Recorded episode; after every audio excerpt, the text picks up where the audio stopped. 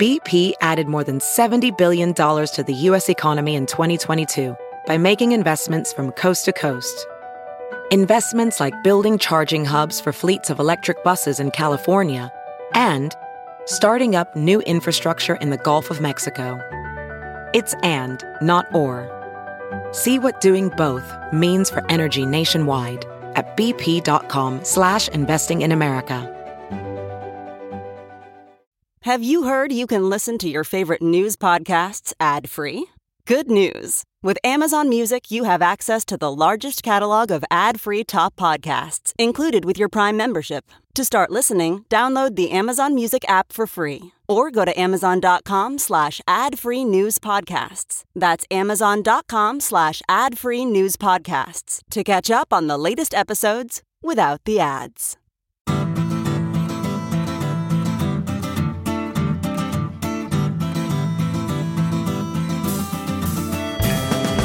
Welcome to the Sinica Podcast, a weekly discussion of current affairs in China, produced in partnership with the China Project. Subscribe to Access from the China Project to get, well, access. Access to not only our great daily newsletter, but to all the original writing on our website at thechinaproject.com. We've got reported stories, essays, and editorials, great explainers and trackers, regular columns, and of course, a growing library of podcasts. We cover everything from China's fraught foreign relations to its ingenious entrepreneurs, from the ongoing repression of Uyghurs and other Muslim peoples in China's Xinjiang region to Beijing's ambitious plans to shift the Chinese economy onto a post carbon footing. It's a feast of business, political, and cultural news about a nation that is reshaping the world. We cover China with neither fear nor favor. I'm Kaiser Kuo, coming to you from Chapel Hill, North Carolina. This week on Sinica, I am delighted to welcome Lulu Chen, a Hong Kong based reporter for Bloomberg who has been covering the tech beat in China for over a decade. She is the author of a terrific book about one of China's most important and most successful internet companies, Tencent, best known certainly among Sinica listeners for its hugely popular, truly indispensable super app WeChat or Weixin, but also for its massive portfolio of game companies and, and other investments around the internet and around the world, including many of China's most popular online to offline services, and for the still very, very popular chat messenger QQ, uh, also for its music streaming services and its online literature and, and much else, with a market cap uh, yesterday of 425 billion US dollars. It is easily one of the most valuable internet companies in the world the book is called Influence Empire The Inside Story of Tencent and China's Tech Ambition.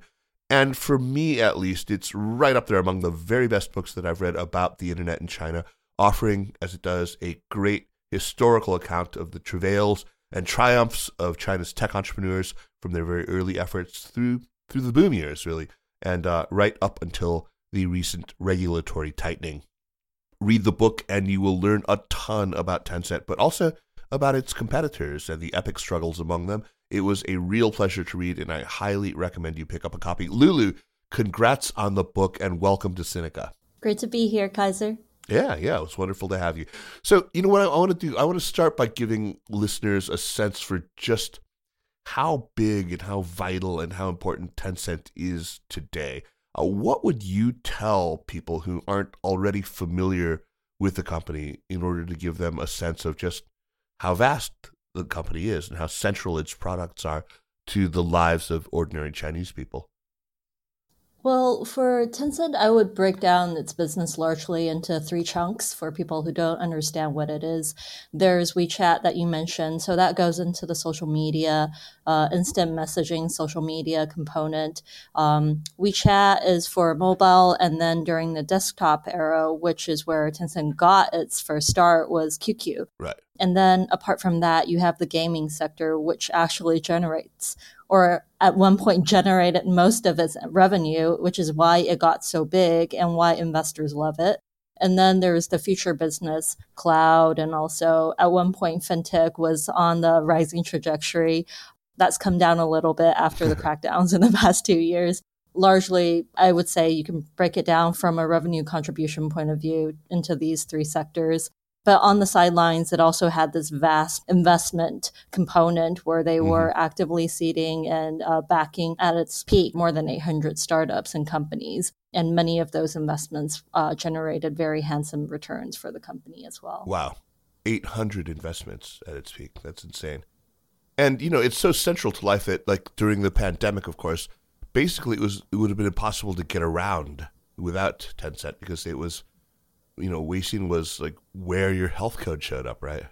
Yeah, it's uh, it's hard for people to understand what it means to live without WeChat in China, and um, you know, I talk about how people sacrifice privacy for the sake of convenience using WeChat, and well, a common response I get from people who use Facebook is, "We do the same with Facebook," mm, but it's it's on a much more intimate level because this app is tracking your location, all your conversations with um, most often in China, the closest people around you, your business contacts, your work contacts. Uh, and then on top of that, you're using it for payment. Every transaction at the, at the convenience store, what kind of milk product you buy in the morning. And then you're using the mini apps, the light apps on top for services like unlocking bicycles in Beijing or hailing a cab. So the data that they have is so much more well rounded and, and more conclusive of who you are as a person.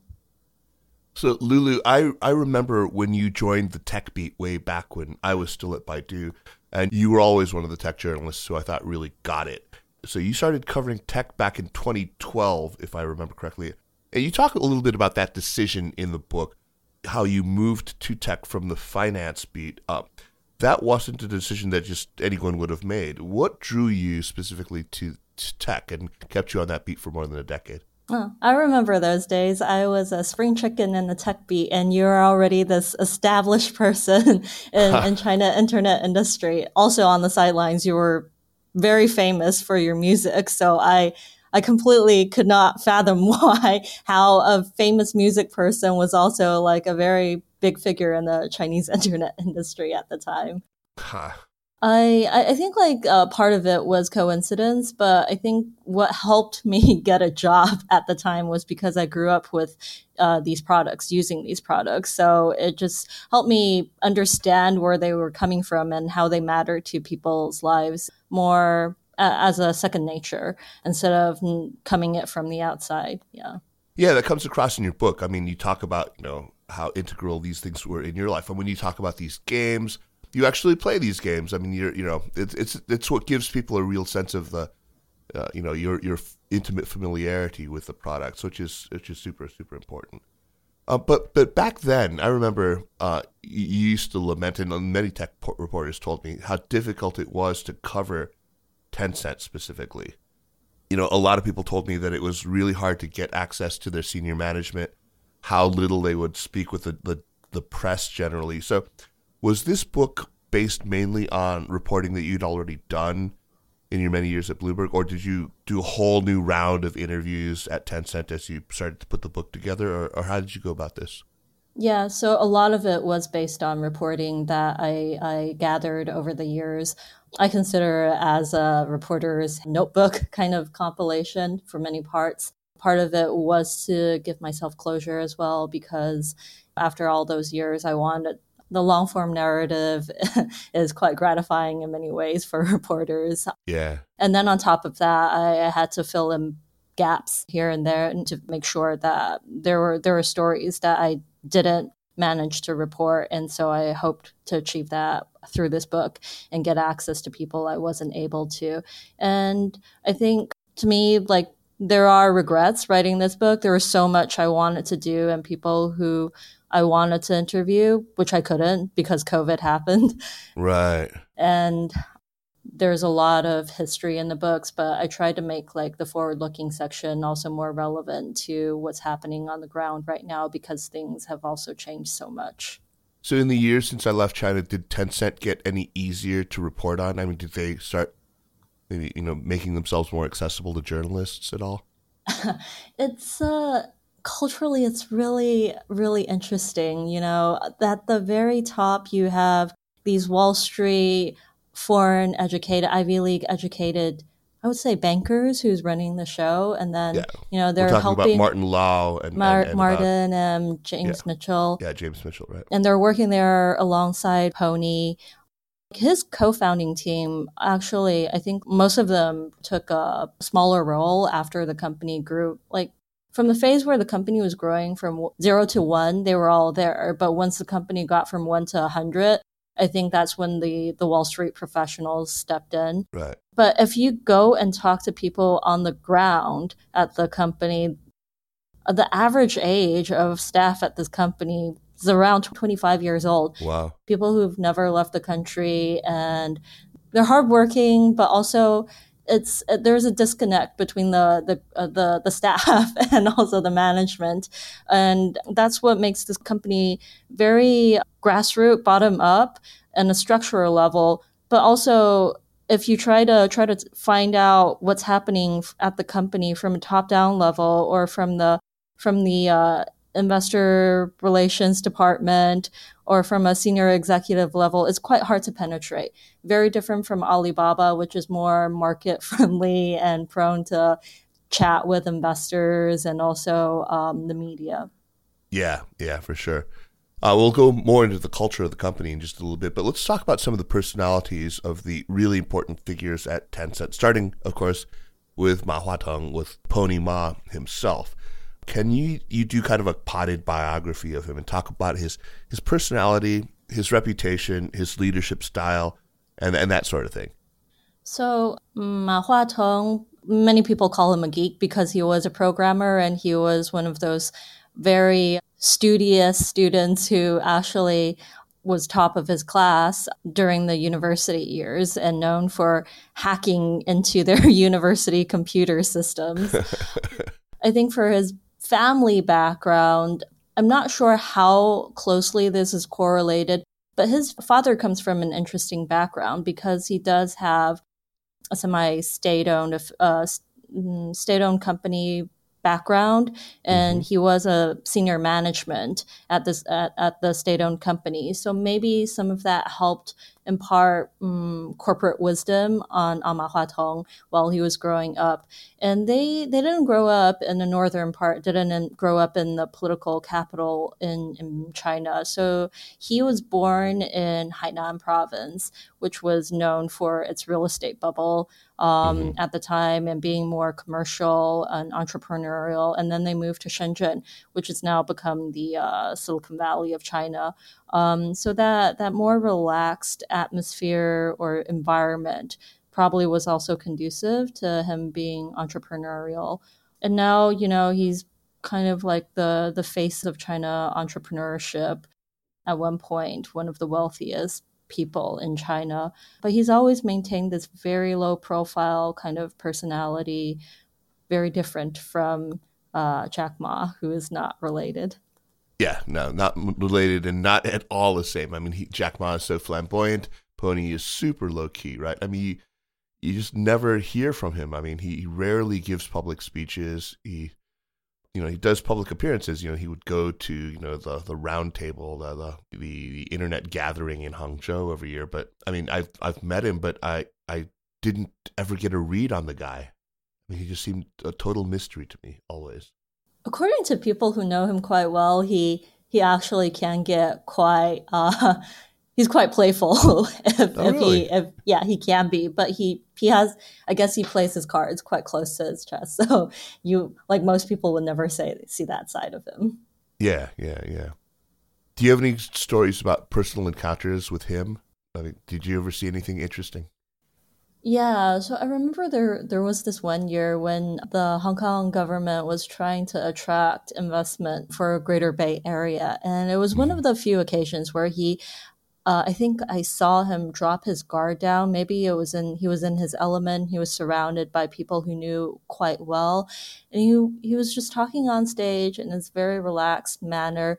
And at one point, I think the year was also very important. This was pre crackdown and everything um, China was still on that very hopeful trajectory where you thought like entrepreneurs would take a, a larger role in economy and everything. And he brought up this point about jokingly about how if we bring investment into Greater Bay Area, we, we need to hold the like the officials and the government accountable to make sure that the money goes into the right places and the money is used effectively. And if if that doesn't happen, we need to 问责,问责. Accountability, accountability. Coming from him, who is so so careful about everything, that him saying so playfully at the time, I think it's just it's really like a different era compared with where where China internet is right now. Yeah, uh, I mean it's, uh, it's, it's we'll talk about the crackdown, you know, that began in November 2020. Uh, really, I guess that's that's when most people became aware of it when the would be Ant Financial IPO would have happened. um, the more accessible and outward facing guy at Tencent has always been Martin Lau, and you described him. You know, he comes from a a finance, a banking background. Uh, but give us a sense of what he's like and his own background. And you talk to him a lot more, I imagine. So I think on a on a wider spectrum, he's he's on the same same end of the spectrum as Pony, in the sense that he's also low key, guarded, very careful. His family background is also quite interesting. His parents actually went back to China as that wave of patriots who were going to help build China in the call for reviving modernization of China after the Communist Party took over. And then, in his own words, history happened and they had to leave the country. And they were going to go to, I think it was, go, they were going to go to Pakistan to go meet up with his grandmother. But then they stopped by in Hong Kong and then they just stayed on in Hong Kong. And then when he was growing up, his parents always taught him to be an engineer which is what all Chinese parents tell kids to become because as an engineer, you will always have a skill set and be able to feed yourself. Whereas, right. like the liberal arts subjects are always frowned upon. so he, wanted to study rocket science. Um, but then mm. um, when he went to the US, obviously, that was not a possibility. So he uh, ch- chose computer science instead but for for him like i think the the family background makes a lot of sense in understanding who he is. You don't see a lot of uh, well for his era there weren't that many hong kong bankers who were trilingual in cantonese mandarin and also english and understood chinese private companies that well. Yeah yeah yeah. Which which is what gave him a foothold into into this company there's a couple of other people that I want to talk about in a little bit. I want to bring them in, like Wang Xin and, and Zhang Xiaolong, uh, Allen Zhang. But uh, one other character that shows up in, in the book, and it's interesting because he's somebody I've known for a long time, but your book was the first time I've seen an actual account of his role in some pivotal moments. One was getting the Naspers deal. I'm talking about David Wallerstein, uh, who was a really young guy, just sort of an expat kicking around in, in, in Shenzhen, I guess or, or somewhere in, in, in southern China. Now, when I see him, and I've seen him a couple of times in recent years, the only thing that we ever talk about is his alter ego. He calls himself Darwin, uh, and he is a beast of a guitar player, and he has some albums that he's recorded with some legendary musicians. I think, um, just just so we're clear on what, what kind of uh, music we're talking about, it's it's it's sort of extreme chops f- focused um, metal. It's like uh, you know, let me show you how great all these players are on, on this record. So he's got like legendary musicians playing on his records now. I guess that's what you can do when, when you know you've been a huge deal maker at, at Tencent and you've got just you know all the money in the world. anyway, uh, talk about this guy. I mean, he later on went on to make some of uh, the really really big deals with game developers and and, and publishers. Uh, but the the first coup was with Naspers, which is a South African co- company can you talk a little bit about that? Yeah, you probably know Wallerstein better than than I do, given that you're so into music. you know what Wallerstein made me realize? Uh, it's this famous saying that Jack Ma likes to throw around, which is "Don't be the best, but be the first. and he absolutely embodies that phrase because he yeah. he he went to Shenzhen out of all places when you know for expats hanging in Beijing and Shanghai was already considered out there. And he was hanging Right. around in Shenzhen. And then I think like the approach that he took, which was to hang out and see what young people were doing in China back then, which is how he stumbled upon Tencent's QQ and these uh, Right. smoke filled internet cafes, Internet cafes, internet cafes with the uh, young people blood eyes bloodshot from playing online computer games. But he he noticed how all the uh, these people were using QQ at the time to communicate with each other. So he thought this was going to be a, a, huge thing. That that's really why Naspers has such a big stake in Tencent. In fact, they're the largest shareholder.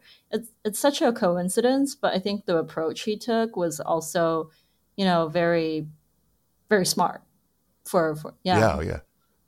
Genuine grassroots, you know, just just get out there and, and see what people are actually using. It's kind of amazing. Um, and you know, he's still now he is the chief exploration officer for for uh, Tencent. He's based in the Bay Area and still does deals for them. That's uh, fascinating. 20, 20 plus years on. Um, like I said, there are a couple of other people that I want to bring in later. Uh, but first, I want to get some of your impressions of the See, what's what's amazing about this is that you have seen the the whole sort of history of not just Tencent, but also you know the whole transformation of the Chinese internet sector while while covering tech. Um, these are massive transformations, including the way that the Chinese tech companies were perceived from the outside of China. Because when you started, you know, we all used to joke C to C meant copy to China, right? Uh, they still had this, you know, often quite well deserved reputation as copycats. Uh, but just four years in, you know, by 2016, I think it had changed quite a bit. You know, uh, can you talk about that change and whether and to what extent the reality matched the perception?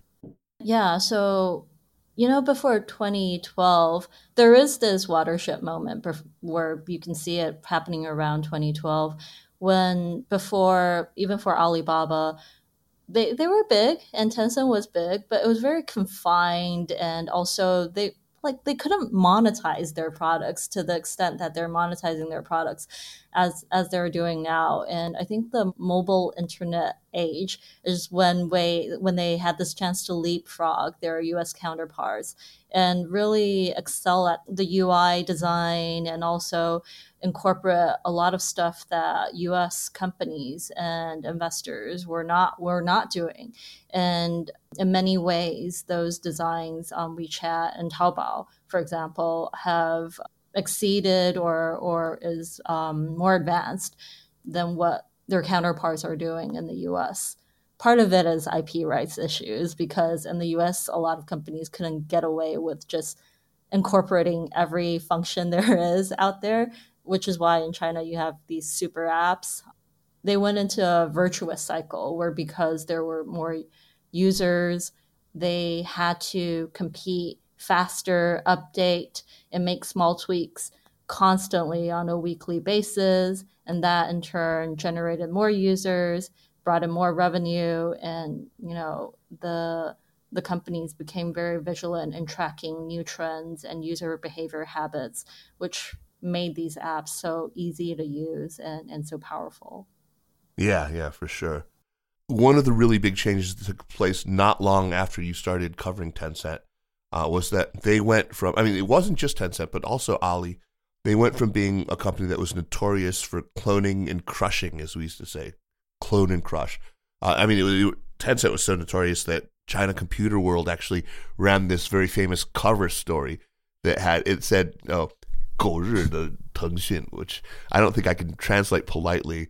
Um, but it's kind of a Chinese, I believe, swear word that just means, you know, very bad. Let's say it's like those who lie down with dogs. anyway, uh, so yeah, Goju Tengxun, and it had a picture of their very famous penguin mascot. It was it had like knives and axes stuck in it, uh, very famous.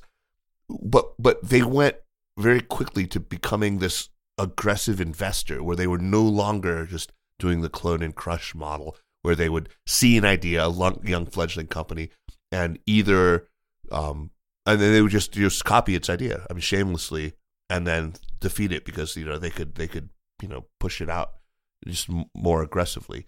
Um, no, no more of that. They suddenly started becoming an investor. How did this happen? What was the, what was the the, the pivotal moment there? Well, the the moment on the magazine that was one for sure. They also brought in these after I think there was so much criticism on the street against them.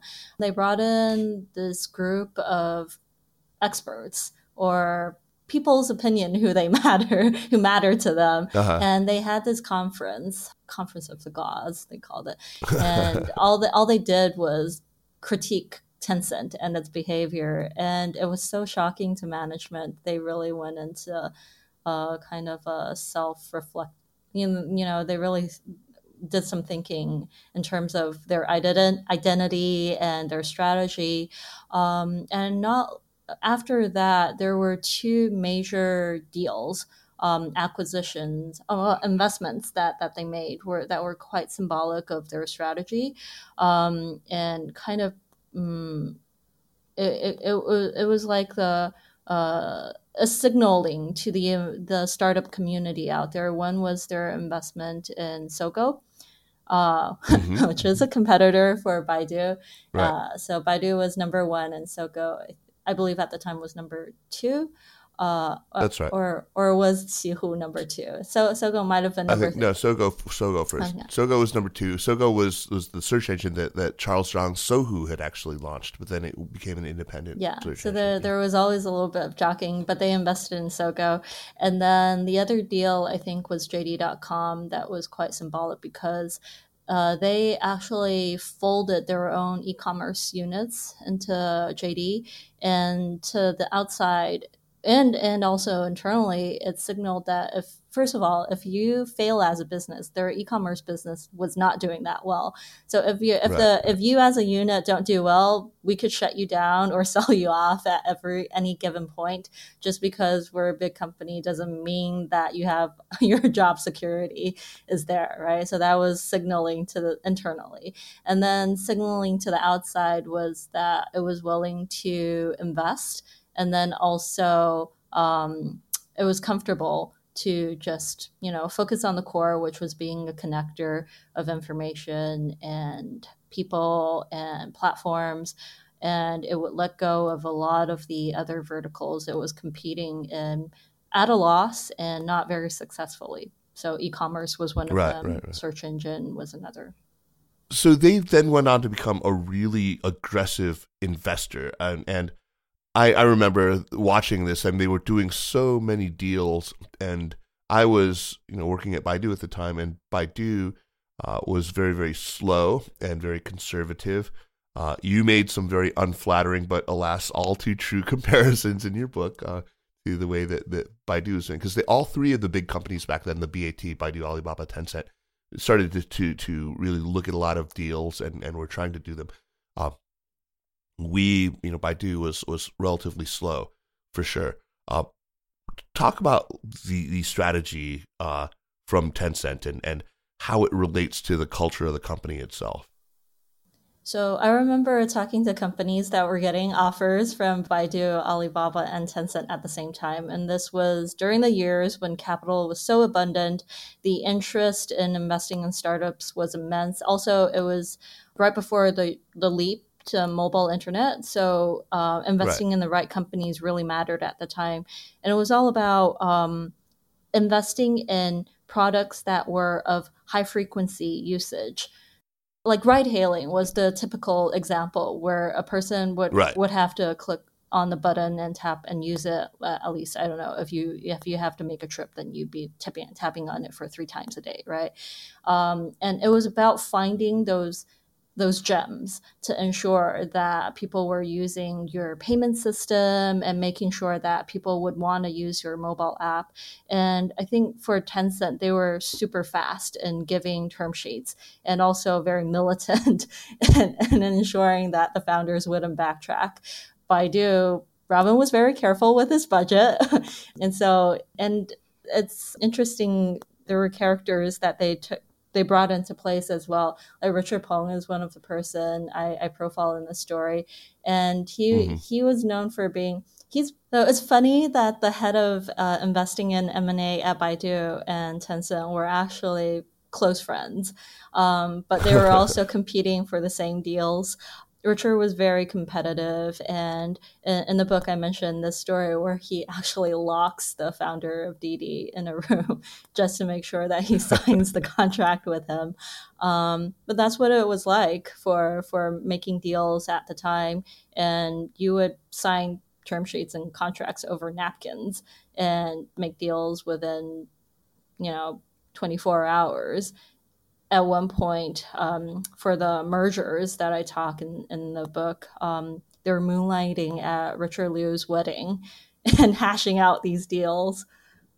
The founder of JD, yeah. and he got married somewhere like in Indonesia or in Thailand or something, Bali or something. Right? Yeah, yeah, one of those beautiful destination weddings. Uh, but on the sidelines, you had these bankers and top executives moonlighting and hashing out deals at his wedding. So speed really, really mattered. And the fact that I think the Baidu lost on some of those pretty important key deals is what differentiated and, and kind of put them in a different tier or put Alibaba and Tencent in a, in a different tier. Yeah, for sure. I mean, at the time, I mean, just, just, it, it felt like we could always offer a really, really clear explanation of why this particular deal you know, had to do with our core business and how it, it, there were obvious synergies and and it, it, all made sense to, to the people who I was talking to. But that and then you know a lot of the, the ones that Ali and, and Tencent were making seemed so you know irrelevant to their core business and uh, it seemed like they were throwing money away, but you know, it turned out they were right. It's it's probably you know at the time because we were in this upward cycle, right? And it was the transitioning to a different platform. So for them, they they kind of use the machine gun approach, which is, I mean, Sequoia would Sequoia China would argue against this and say that was not their approach. But it was the 500 startups um, approach, which is an upward cycle, up cycle. You machine gun everything and see what sticks at the end because you have so much money and you don't know what's going to work. Yeah. Well, they turned out to be right. So you know, I think this this really reflects a lot about the company's cultures as well. Uh, so I want to ask you about that. I mean, I had always heard really scary stories about how cutthroat things were at, at Tencent. And there's this possibly apocryphal story about the creation of WeChat Weixin, uh, for example. I don't know if you'd heard it because, you know, you seem to kind of allude to it, but you never quite spell out the version. There were multiple, the version I heard was that there were multiple teams, three teams, working on this product. And that one team, you know, the team that actually, you know, delivered the the chosen product would uh, you know get lavish promotions. The second team would keep its jobs. The third team, bye bye. is that true? uh, I'm not sure what happened to the third team, but I think it is you know, it's true that it's very cutthroat at Tencent. And especially even like right now, I think there are even more people are even more scared of holding on to their jobs in a down cycle. So, yeah, yeah. This culture that you're talking about, which is have multiple teams compete internally, that's the grassroots culture that we were talking about earlier, where, um, uh, at Alibaba and Baidu, I feel like a lot of the decisions were more top down like Jack Ma would have this brilliant idea and they would throw all their money and resources at the project, which sometimes didn't pan out. Whereas Tencent seemed to allow their teams to, there's this term that the executives use where they democratize innovation. So they don't have an innovation mm. center. Every team is in charge of their own innovation. And if and if they don't swim, they sink. So everyone is on on the alert and also always tracking competitors it creates internal cannibalism because very often yeah. people would be encroaching on other people's turf internally. But that that kind of is how WeChat was created because Allen Zhang's team was not in charge of social media. They were a an email product. Um, he had this idea uh, very early in the morning in the wee hours, and he wanted to try it out. And Pony said, "Yeah, go ahead." Yeah. So Allen Zhang, let's talk about him because he is Zhang Xiaolong. he's a cult figure, a real guru, uh, the object of almost kind of mystical admiration from a lot of young people in the tech world. He was the creator of Foxmail, and he built it, you know, single-handedly. This this really popular mail, email service, and uh, that was, I guess, eventually folded into Tencent, and then he led that team, like you said, doing email, and came up with the idea of WeChat. So, what is Allen Zhang all about? What made him such an object of, of worship as a product manager? And I mean, because you know, there's sort of a cult like uh, obsession with this idea of what makes a product manager great. Yeah. Right in China, I know uh, they're always talking about product. Yeah. Well, Tencent is a product manager driven company. And right. I, I can tell you, Alibaba was not always like that, or they're still not like that. It's all about you know, for Allen, it's about what what makes sense in the product, and he and uh, I think WeChat is the typical example where he doesn't.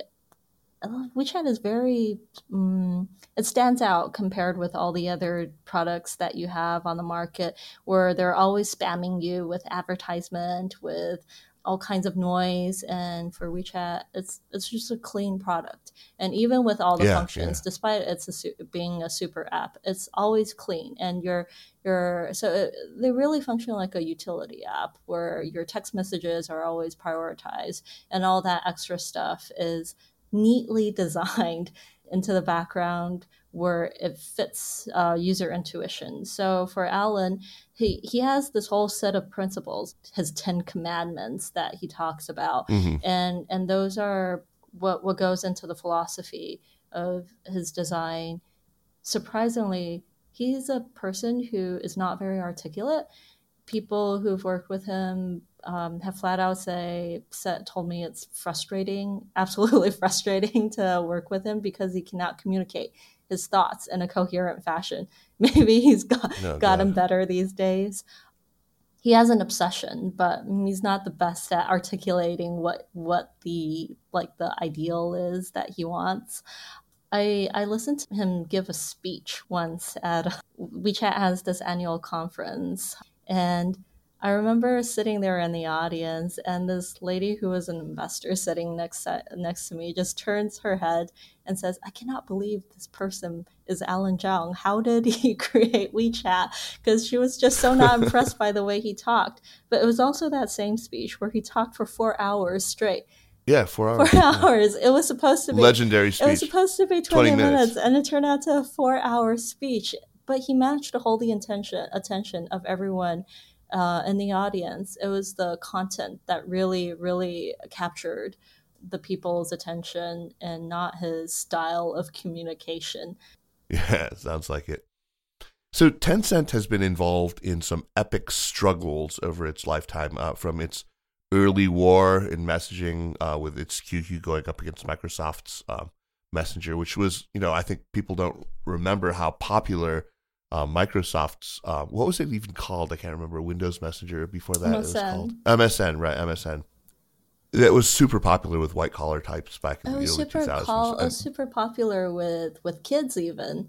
So oh, my really? I remember. Um, so that's how we communicated with our high school and university crushes back then. Or we would stalk them. We would stalk them and see when they logged on you know it, it would generate this beeping sound. And and that's how you stalk people who are logged on at 2 a.m so you know you go into great detail about about that and how uh, qq eventually prevailed there. Uh, but there were also a bunch of other really interesting ones like the San Q battle between Zhou Hongyi's Qihoo and Tencent's QQ.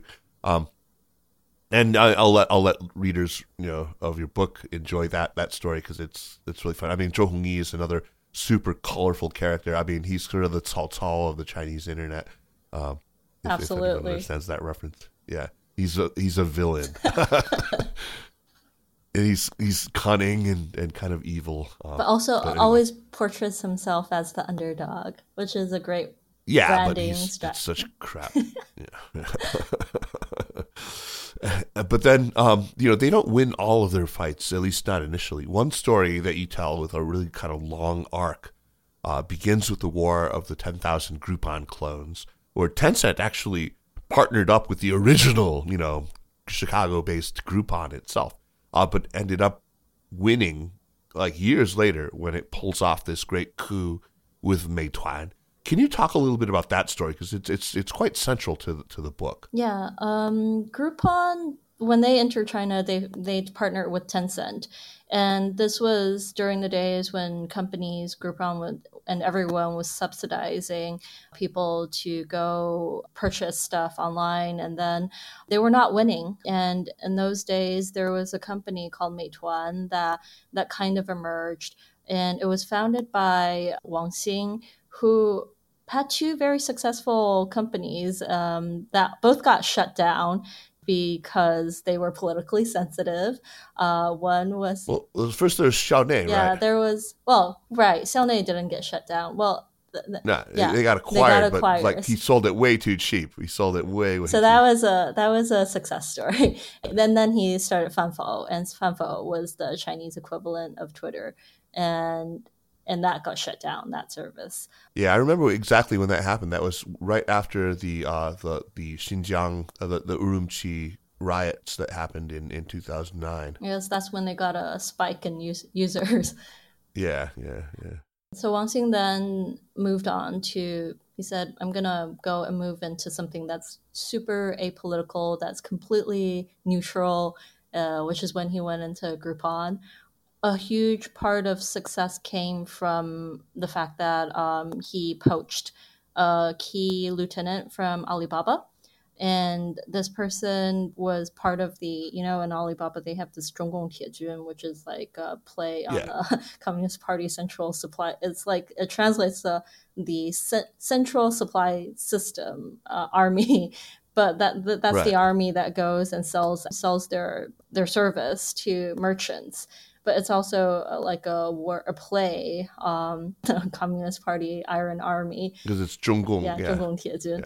Um, so uh, uh, just just to be clear, I mean, so these Groupon type companies required you to have lots of people with boots on the ground, running around, knocking on merchant stores, and making these individual deals. It was extremely labor intensive play. yeah, it was extremely labor intensive, which is why Groupon was hiring so aggressively and everyone was burning Right. so much money.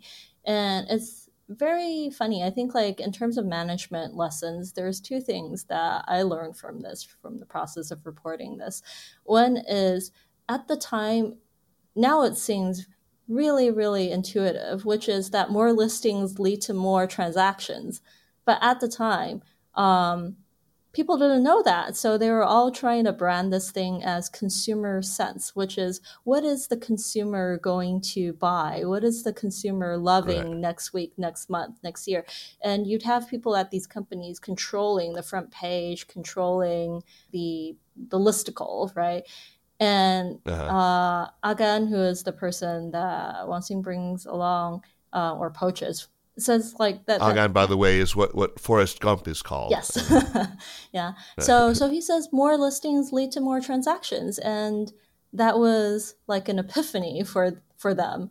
The other thing was uh, in terms of how he managed his teams, he would ask the compete because there's many teams um, units competing internally and he would uh, ask the the successful team to come in the next uh, morning. And they like the success, successful teams one of the lessons that they brought in was that if you come in in the morning and do the morning meetings and share your lessons learned from how to how to um, do on the ground promotions that leads to you know a better team building and team understanding of how to promote the work and a lot of the star teams or people who are doing well originally refuse to take part in that because nobody wants to get up at 6 a.m in the morning and Right, so he right. said fine do whatever you want to do but if you underperform then you have to follow this rule once you drop off the grade and so uh, eventually uh, the the teams that were having these sharing sessions in the morning and having the morning meetings actually outperformed the other ones and um, it's little things like that that help them win the fight there are many many little things like that that helped differentiate them in the in the longer battle and compare with people who had a lot more money than them. So okay, this is Groupon. They moved to yeah. they moved to food. Um, at some point, they they made the leap into food delivery services, and they were competing with Ele.me at the time. Yeah. Right. Ele.me was an Alibaba investment. Yeah. Um, and, and then there was also Baidu Waimai, remember? It was so messy. I do. it was so messy. There were so many competitors. Everyone was competing with anyone, everyone. But I think on the broader scale, you had the Alibaba camp, and then there was Tencent, who invested in Dianping. And Wang Xing was, uh, was on Alibaba's side, but somehow and I tell talk about this in the book. Tencent and Wang Xing uh, staged a coup. Yeah, and Wang Xing flipped to Tencent's camp and kind of you know deserted Alibaba and and that's kind of what shifted the whole landscape for in terms of food delivery services. Um, it really yeah, did. Yeah. It was a it was a very important business uh, because it was high frequency and also essential to mobile app, mobile internet usage, payment systems. In a sense, it really helped Tencent when the like partially helped them with the mobile payments war as well. Wang Xing is another one of these interesting characters because he again he is just like he's deeply weird. I mean, he's like another one of these not very obviously charismatic guys. I mean, he's probably on the spectrum. Um, he's logical. Yeah, he, he, he, values yeah, logic super... a lot.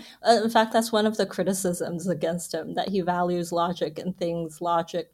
It's kind of like a Spock, I guess. Yeah, yeah, he's Mr. Spock for sure, for sure.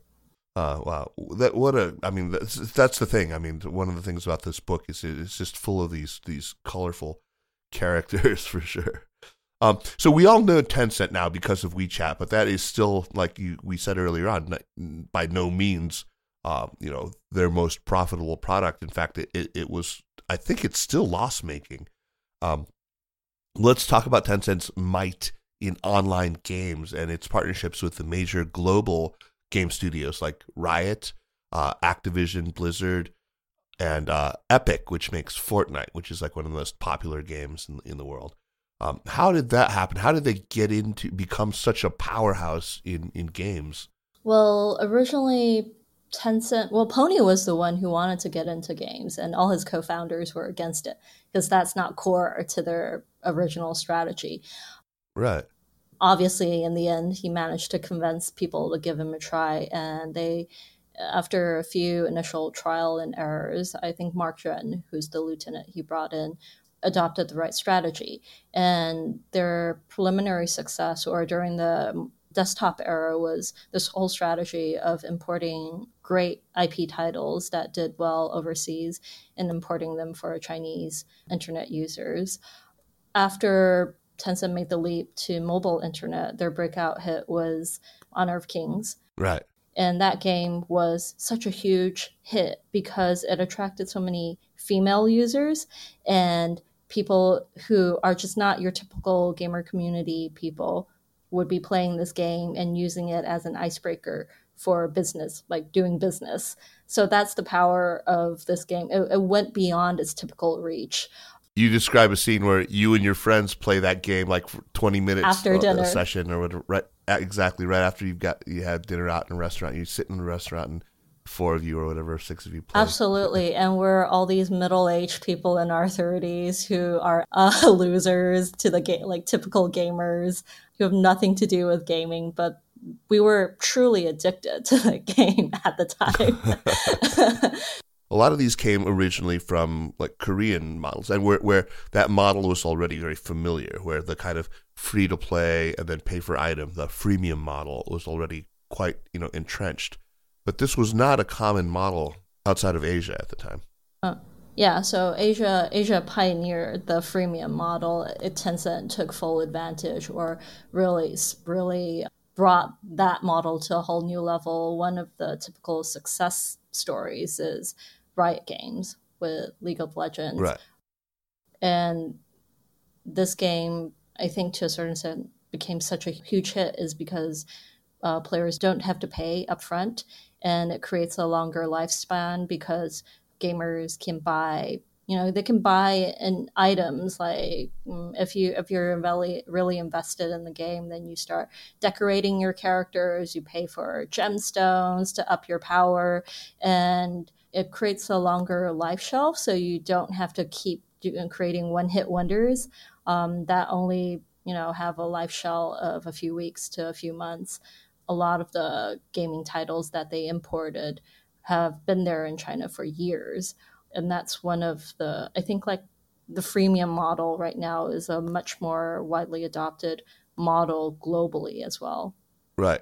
And they're lucky that these did have a long shelf life because at one point and i'm not sure the exact date uh, suddenly there was this massive crackdown on the industry but when did they suspend the issuance of new game licenses for for uh, online game companies in China? I think that was 2018 because and it's relevant to what's happening right now because now that now that I think about it, what was happening on the regulatory level at the time was that um, you remember we had um, SARFT and the the state council controlled divisions where they would oversee publishing.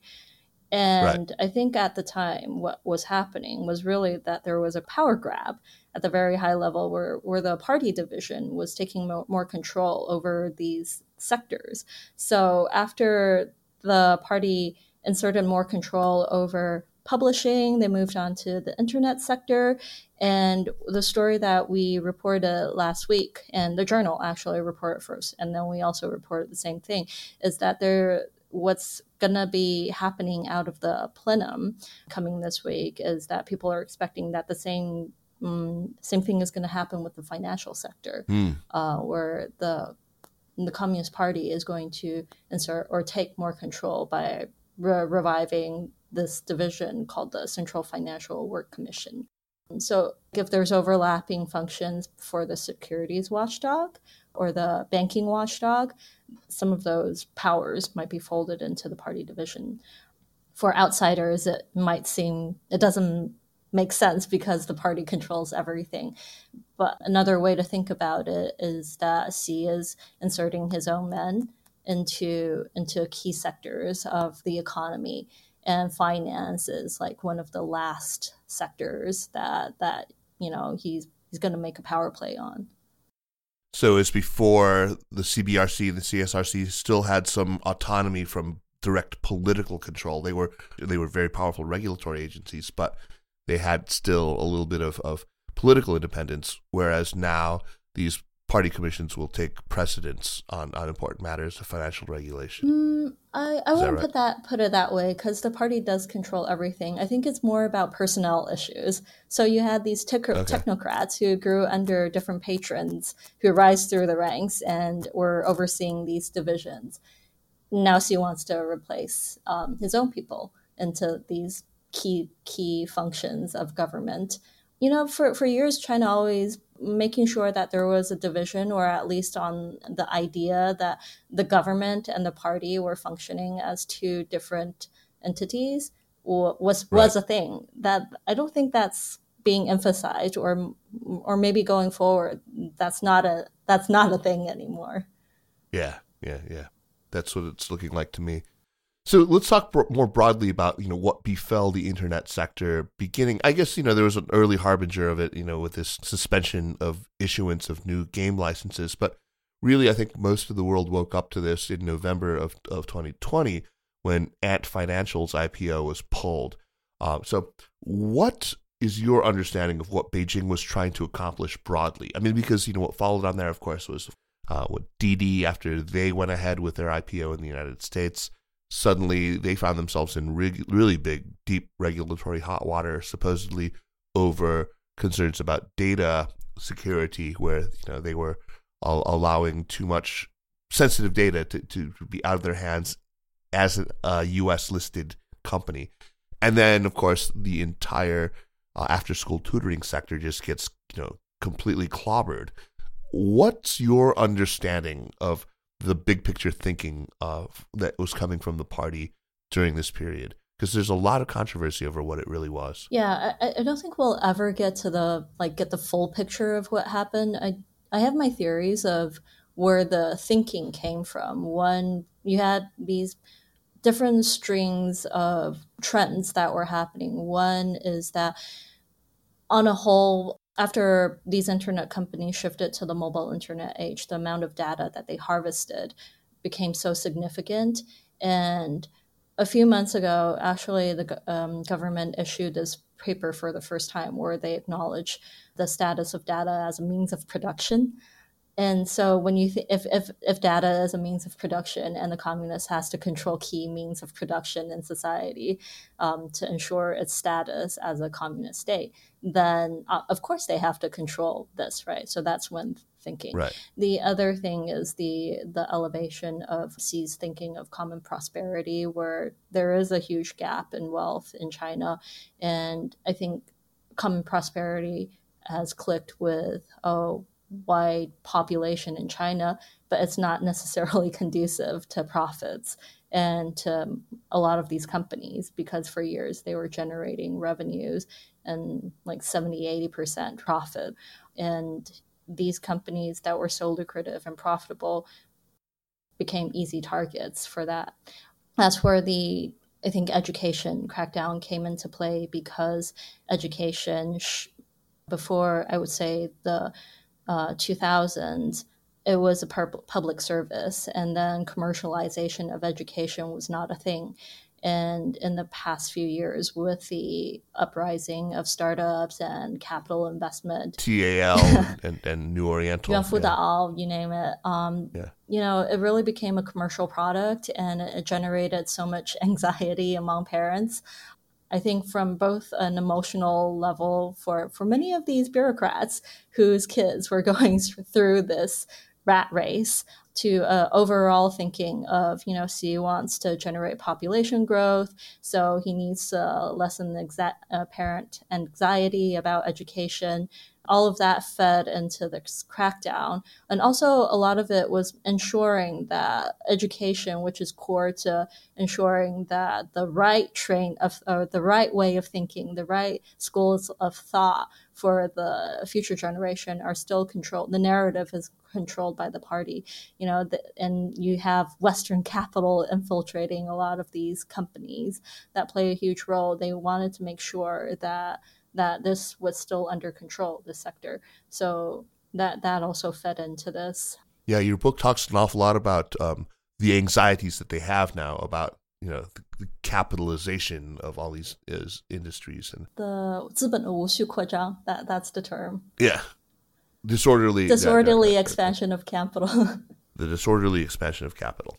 So let's let's go back to your to Tencent specifically if there's a story in the history of Tencent, a story you know in its rise uh, that that you would pick out that you find to be the most interesting or surprising to your readers or to people who you've talked to about the book, what would that story be? I find the characters, the personalities behind what creates these companies the most interesting. Yeah. And it's very easy to just um, say, oh, you know, Tencent, Alibaba, these companies became so big because of the firewall, which is true to a certain extent. But the competition that they managed to, uh, that they experienced, and the fact that Western capital played such a huge role in the growth of these companies, the fact that the biggest um, pension funds and endowment funds in the US actually are invested um, and closely tied with these internet giants in China, that that whole capital trail is was not obvious to people living on both sides um, of the Pacific. I think so. What what happened for China Internet in the past decade? I think was a very the past two decades was a very special period in human history where you did have 1.3 billion leapfrogging into the mobile internet age and you had all the right elements of capital, talent, regulatory environment to create this this era, which is you know gone down known as a golden era for China internet. Yeah, God, I was really lucky to have been in the middle of that. I feel like uh, you saw the best years. I did. I really, I really do feel like I saw the best years. So, Lulu, if Tencent has an Achilles heel, what would it be? What's their big weakness? Well, their big weakness right now is that they're so powerful. Yeah, their size itself, their success is their success is a dangerous thing to themselves. Because you know they, they are now just so integral to, to life that the party cannot but get its hands in, in you know more and more into what, what their their business is, right? Yeah. Yeah, I would have to agree. I mean, they they're if anything going to be victims of their own success. Fascinating. Thank you so much for taking the time to talk about the book. It's called Influence Empire: The Inside Story of Tencent and China's Tech Ambition. I, I couldn't recommend it more highly. It's just uh it's really well written and fun and uh and it just it, it, it is like a history of the golden age. So uh, congrats on that. Thank you. Before we move on to recommendations, I want to offer a quick reminder that uh, if you like the work that we do with the Sinica podcast, the best thing that you can do is become an Access subscriber. Uh, we're running a promotion right now for just a, a buck for your first month. You can uh, become an Access subscriber. You get uh, the podcast early on Mondays instead of having to wait until Thursday uh, f- through our secret RSS feed that we will send you if you become a an Access subscriber. And of course, you get our daily newsletters, which are just fantastic. So uh, definitely do that, and you'll be helping us out. Uh, we will be you'll have my eternal gratitude. All right, let's move on to recommendations now. Lulu, what do you have for us? Uh, I wanted to recommend something that's more evergreen, and it's a book that that I've read so many times.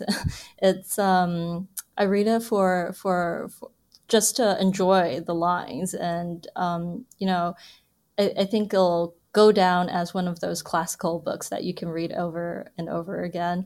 And it's um, called Gay Talese Reader. It's a collection of profiles that he did for, mm. for magazines, including The New Yorker. The reason why it's awesome, I think, is because, you know, we talk about profiles, and Gay Talese has this point about hating the recorder where he refuses to sit down and have a interview one-on-one with the people that he writes about. He's always observing him in action and looking at putting them into their like their what what what they're really like in real life. And I think that's a lost it's a it's a lost craft or you know we don't as journalists we don't do that enough. Um, so yeah, I would recommend it. I, I learned so much about writing and reporting as a journalist from that book. Um, really gave me yeah. Oh, fascinating he was in Beijing. I think it was like in the year 2000. I'm going to say, uh, and it was really funny because he was, he was living in the China World Hotel. I remember he he uh, was going to come to this party where me and a bunch of my friends were, and I said something like, you know, hey, you know, he's going to be here. Let's not be like all sycophantic and, and obsequious, okay? You know, let's everyone act normal when he gets here. And of course, like he gets there, and then uh, I can't remember what the exact line I said, but what's I say? I asked him a question that was prefaced with, "As a prominent American man of letters," and then everyone just sort of rolled their eyes and groaned at me. uh, but uh, yeah, he was he's terrific. I love his his work. It's amazing. Um, it, you know, uh, his his fantastic book about the New York Times, of course, a, a classic. My recommendation is something completely opposite from that and super super silly. Um, it's the series Cunk on Earth uh, it stars Diana Morgan. It's on Netflix. Uh, Diana Morgan plays this character named Philomena Cunk, uh, and who is like this profoundly stupid host of a kind of documentary, uh, historical documentary. So it's kind of like you know Ali G, you know Sacha Baron Cohen. Um, so she's interviewing these unsuspecting academics, you know, who think they're going to be talking seriously about ancient Greece or ancient Rome, but she asks them these just completely insane often very vulgar questions in this flawless deadpan. Her deadpan is just amazing that she can say such, you know, ulito, just like nonsensical stuff to them. You definitely have to be in the right mood to enjoy this because it's just so dumb and so. But I, I was seriously, I had like a, a leftover. I still have a little bit of a cough from this cold I had a couple of weeks ago, and I was like having bronchial spasms from laughing so hard. I, I thought I was gonna die. So uh, be careful. Don't don't do it if you have bronchitis. But uh, uh, it's it's fun. Cunk on Earth. Yeah. Yeah. It's so great you recommended it. I, I saw this on Netflix so many times and just was not interested. but now that you recommended it, I, I think, yeah. yeah, it's, it's, you, you got to be in the right mood. If you just feel like just something completely stupid and silly and, and funny, uh, to get your mind off the world, just, just it's, it's quite enjoyable. All right, Lulu, it was so great to reconnect and so great to talk to you about the book. Absolutely. Oh, so nice to talk to you and so huge congratulations to your success. Ha. When you said that when you said that you were gonna do a podcast when you go back to the US, I, I wasn't sure that you were serious. Uh, no, that's what I was doing.